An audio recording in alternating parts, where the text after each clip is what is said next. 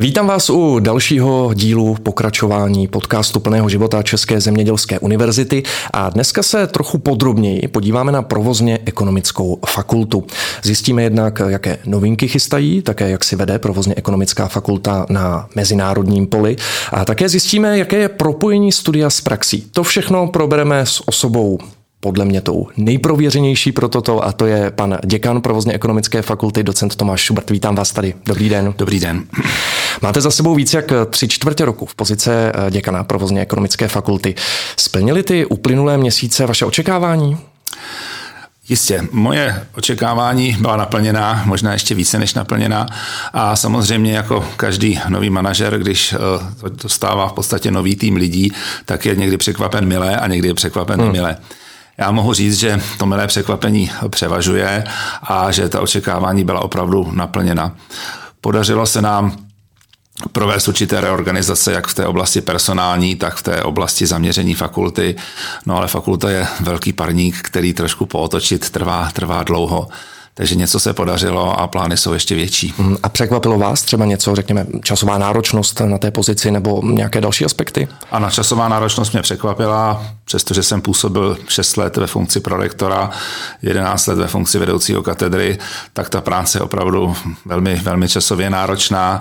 Navíc já patřím mezi lidi, kteří rádi ovšem vědí hmm. a tak eh, to na tom čase neubírám. To rozhodně ne. Eh, vy jste eh, děkanem provozně ekonomické fakulty, ale asi bych měl uvést na pravou míru, že nejste vzděláním ekonom, eh, studoval jste informatiku, následně systémové inženýrství, jestli to říkám správně. Můžete pro lajky ten obor toho systémového inženýrství trošku přiblížit? Ano, jak jste uvedl, já jsem vzděláním informatik, ale jsem vedoucím katedry systémového inženýrství, tak bych měl vědět, co toto systémové inženýrství je. Když se ten studijní program systémové inženýrství začal zavádět někdy v roce 2005-6, tak eh, v podstatě systémový inženýr byl pro většinu laické veřejnosti někdo, kdo dělá počítačové systémy. Eh, což byl takový trošku hm, relikt do dob minulých. A mně, ale především panu profesoru Havlíčkovi tehdy připadl úkol to systémové inženýrství trošku pootočit. Pootočit ho na analýzu systému, na uplatnění systémových přístupů do různých oblastí. To znamená, systémové inženýrství je e, program, který je hodně o matematice, hmm. hodně o systémových přístupech a to systémových přístupech jednak z té stránky kvantitativní, ale i z té stránky kvalitativní. V rámci systémového inženýrství spolupracujeme jak s rizími matematiky, tak s lidmi, kteří jsou humanitního zaměření a chápou ten systém vyloženě spíše z toho filozofického uh-huh. slova smyslu. Naše katedra se původně jmenovala operační a systémové analýzy a potom jsme tedy přijali tento název a mohu říci, že to systémové inženýrství se nám podařilo opravdu za těch, řekněme, 15 let přetransformovat tam, kam jsme si původně představovali. Tak to je určitě dobrá zpráva. Mimochodem, eh, teď, když se bavíme o tom, že už tři čtvrtě roku jste ve funkci, tak byste zmiňoval, že už některé věci se podařily. Je něco, na co jste třeba obzvlášť pišný, že už je buď v běhu, anebo se alespoň podařilo dotáhnout?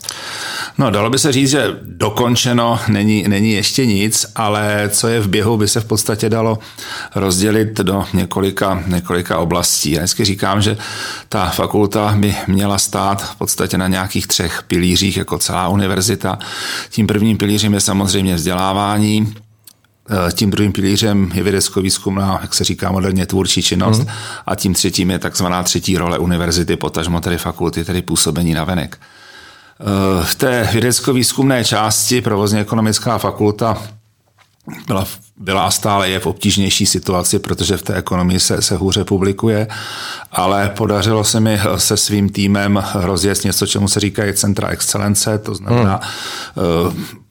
spolupráce se špičkovými zahraničními vědci, kteří tedy tu naši excelenci, ať už v oblasti ekonomie, informatiky nebo regionálního rozvoje, někam, někam posunou. Eh, co se týká té práce rozdělané eh, v oblasti, v oblasti eh, studia, tak kromě takových těch mravenčích věcí, jako nové systémy zadávání hmm. diplomových prací a podobně, pracujeme na eh, rozvinutí virtuální univerzity třetího věku do zahraničí, hmm. pracujeme na distanční formě, distanční formě studia a vzdělávání a vizí našeho vedení je větší portfolio menších studijních programů, takže tam už jsme také, také trošku zapracovali. Hmm.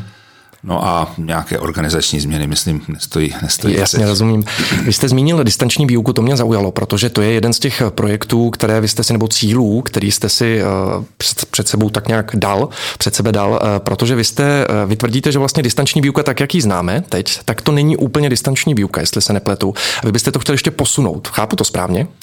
Chápete to správně, distanční výuka na univerzitě zatím neexistuje. Podle vysokoškolského vzdělání, vysokoškolského zákona jsou tři typy vzdělávání. Prezenční, kombinované a distanční. E, na univerzitě není žádný studijní program akreditován jako distanční, hmm. ale pouze jako kombinovaný. To znamená, že ty studenti sem docházejí méně často než studenti prezenčního studia.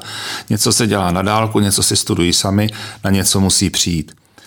E, distanční forma vzdělávání Znamená, že ten student v podstatě ani vůbec nemusí vědět, kde ta univerzita je. Hmm. On může celou dobu studovat někde ve městě, mimo Prahu, v zahraničí a vůbec na tu univerzitu nemusí přijet.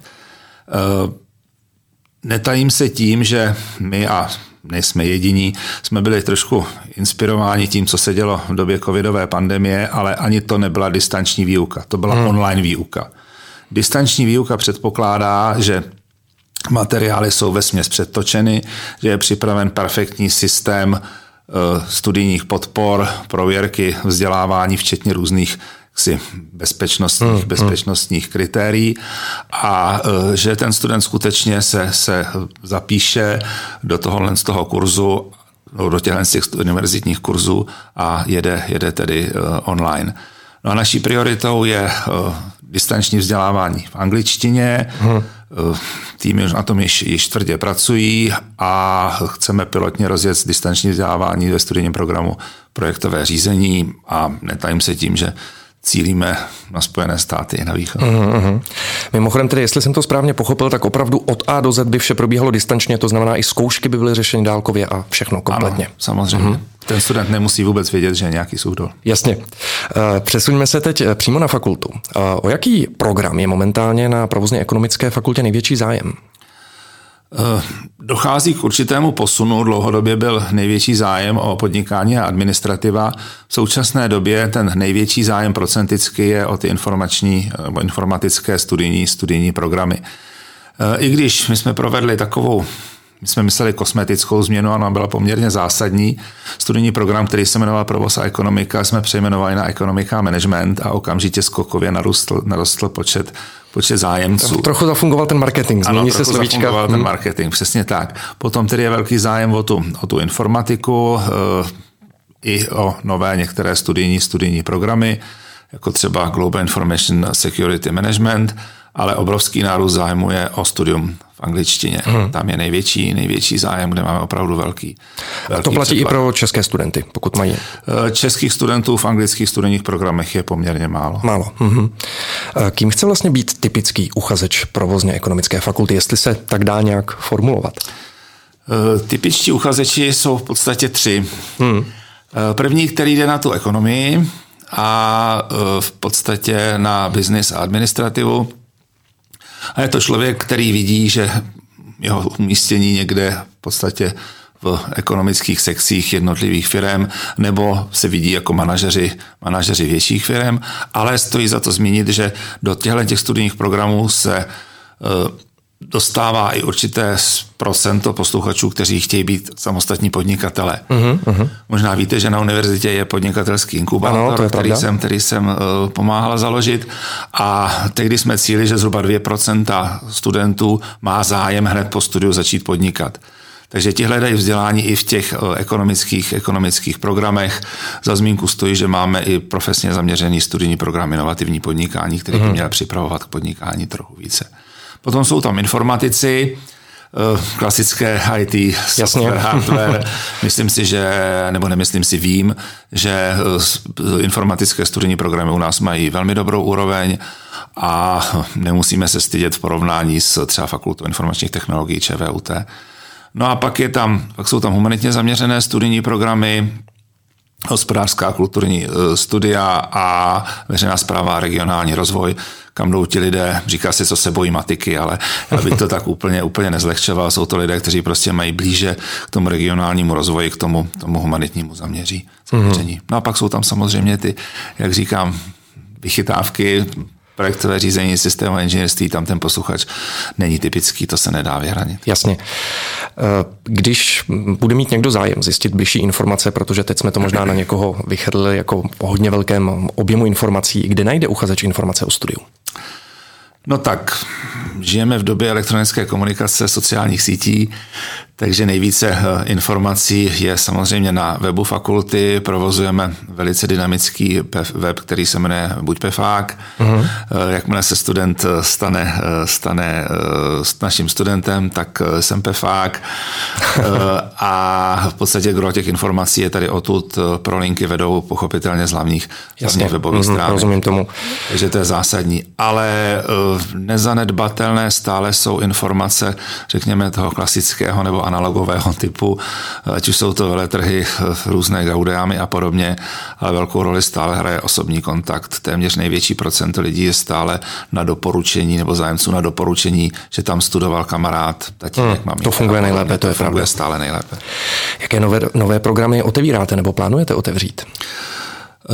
V současné době, no, když vezmu ten poslední rok, tak eh, jsme otevřeli Global Information Security Management, program v angličtině ve spolupráci s Univerzitou San Diego. Eh, dále eh, od letošního roku se, roku se otevírá studijní program Business Analytic. Uh-huh a myslím si, že velký zájem bude o studijní program, který se jmenuje International Trade and Business.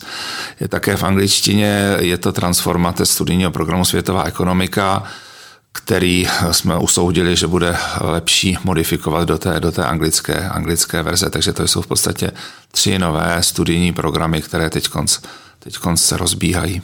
To není samozřejmě málo na takhle krátké období. Eh, jak moc je třeba reagovat na současného uchazeče, potenciálního studenta?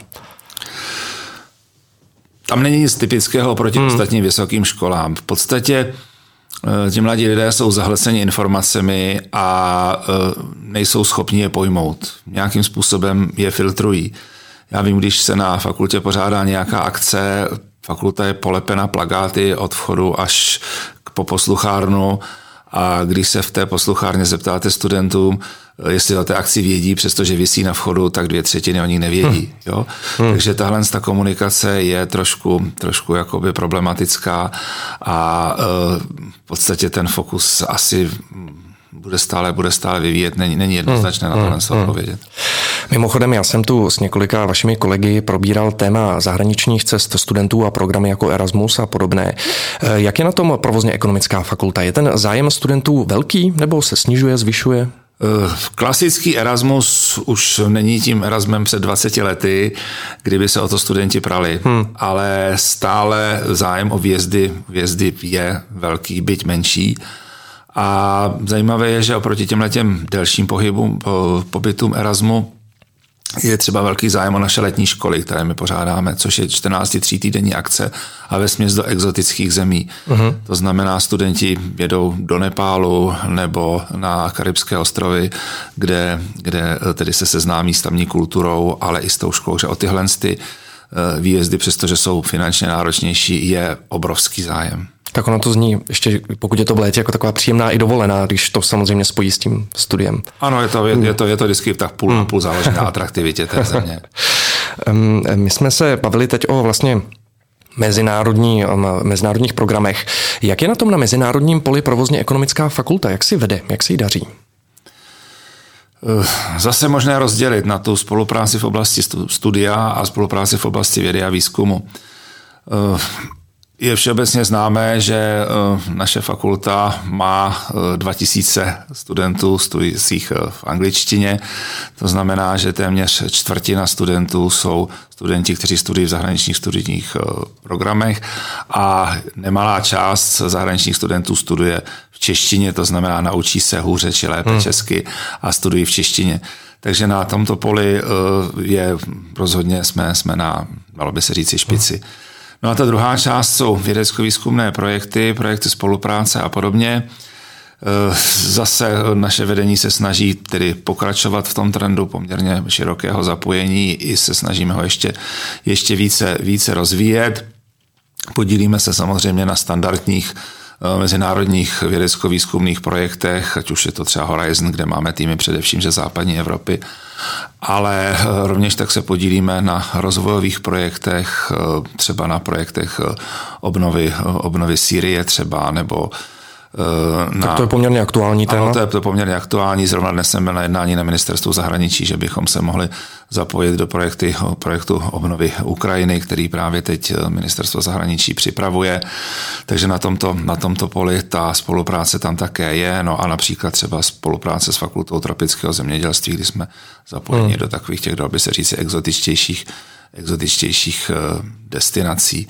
No a k té zahraniční spolupráci eh, ještě třeba Nedávno jsme byli ve Spojených státech, kde se snažíme otevřít takzvanou virtuální univerzitu třetího věku, kde se snažíme nalákat české hmm. krajiny ze Spojených států ke studiu seniory, ke studiu na naší hmm, fakultě. Hmm, hmm, hmm. Mohu se zeptat, já nevím, jak je to čerstvé, ale je zájem z řad těch eh, obyvatel USA, kteří by si nebo je to ještě úplně jako je to, projekt teďko se, plenkách, připravuje, jak se říká? se připravuje pilotní mm, projekt rozumím. v Bostonu, kde by se tohle mělo ověřit, ale vypadá, že jednot, nižší jednotky desítek by hmm, mohly hmm, být. Hmm.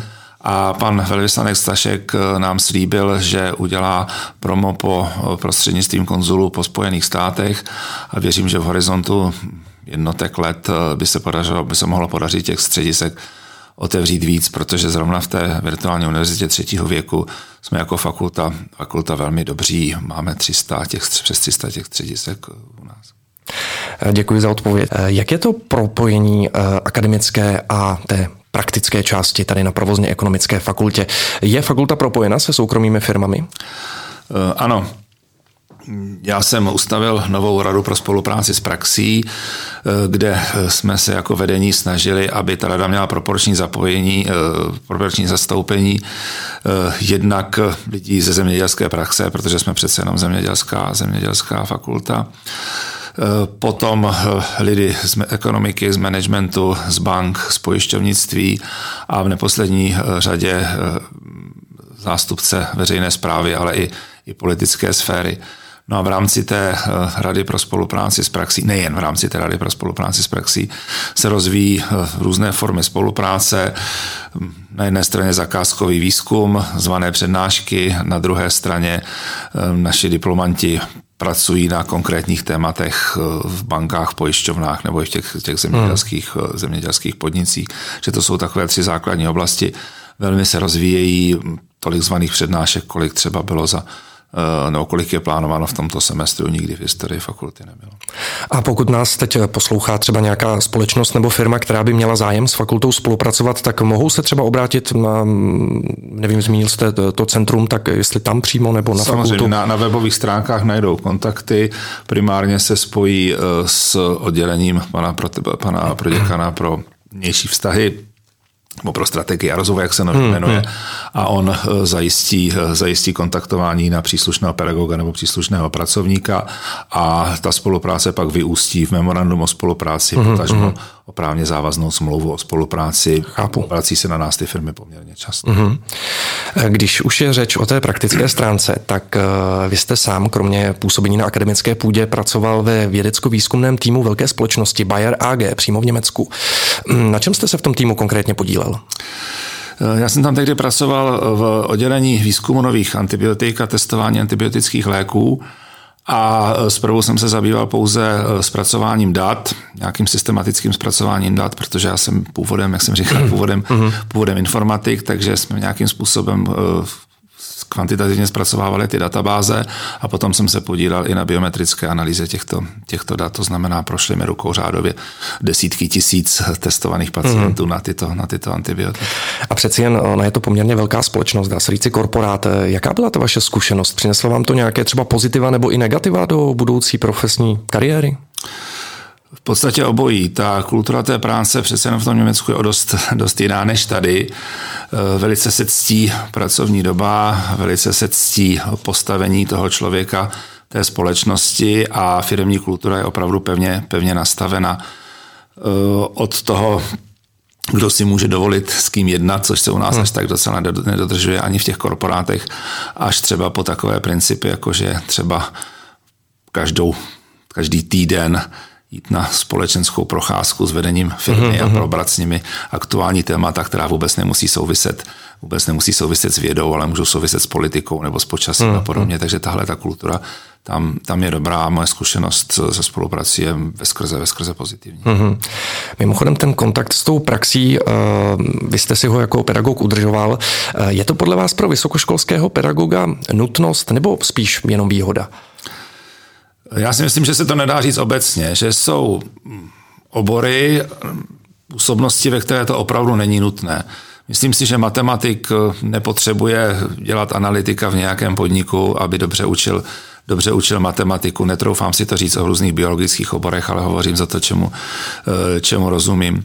Ale eh, pedagogové, kteří učí problematiku řekněme, ryze ekonomickou, daně, finance nebo třeba problematiku související s logistikou, takže by s tou praxí měli mít eh, určitý, určitý vztah. Já garantuji studijní program projektové řízení a téměř 20 let jsem eh, jednak konzultoval software, nasazení softwaru pro projektové řízení, tak projekty jako, jako takové tak bych se velmi přimlouval za to a hodně na to, na to jak si kladu důraz, aby pedagogové v těchto prakticky zaměřených, zaměřených oblastech opravdu věděli, věděli hmm. o, čem, o čem mluví a přenášeli ty poslední poznatky nejen vědecké, ale, ale praktické. I přímo z té praxe. Eh, na závěr eh, si ještě dovolím, protože přeci jenom jsem eh, trochu fanouškem automobilismu, tak vím, že vy máte veterána. Tak jsem se chtěl zeptat, o jaký vůz se jedná a hlavně dostal jste se od té doby, co jste děkanem vůbec za volant nebo do garáže aspoň?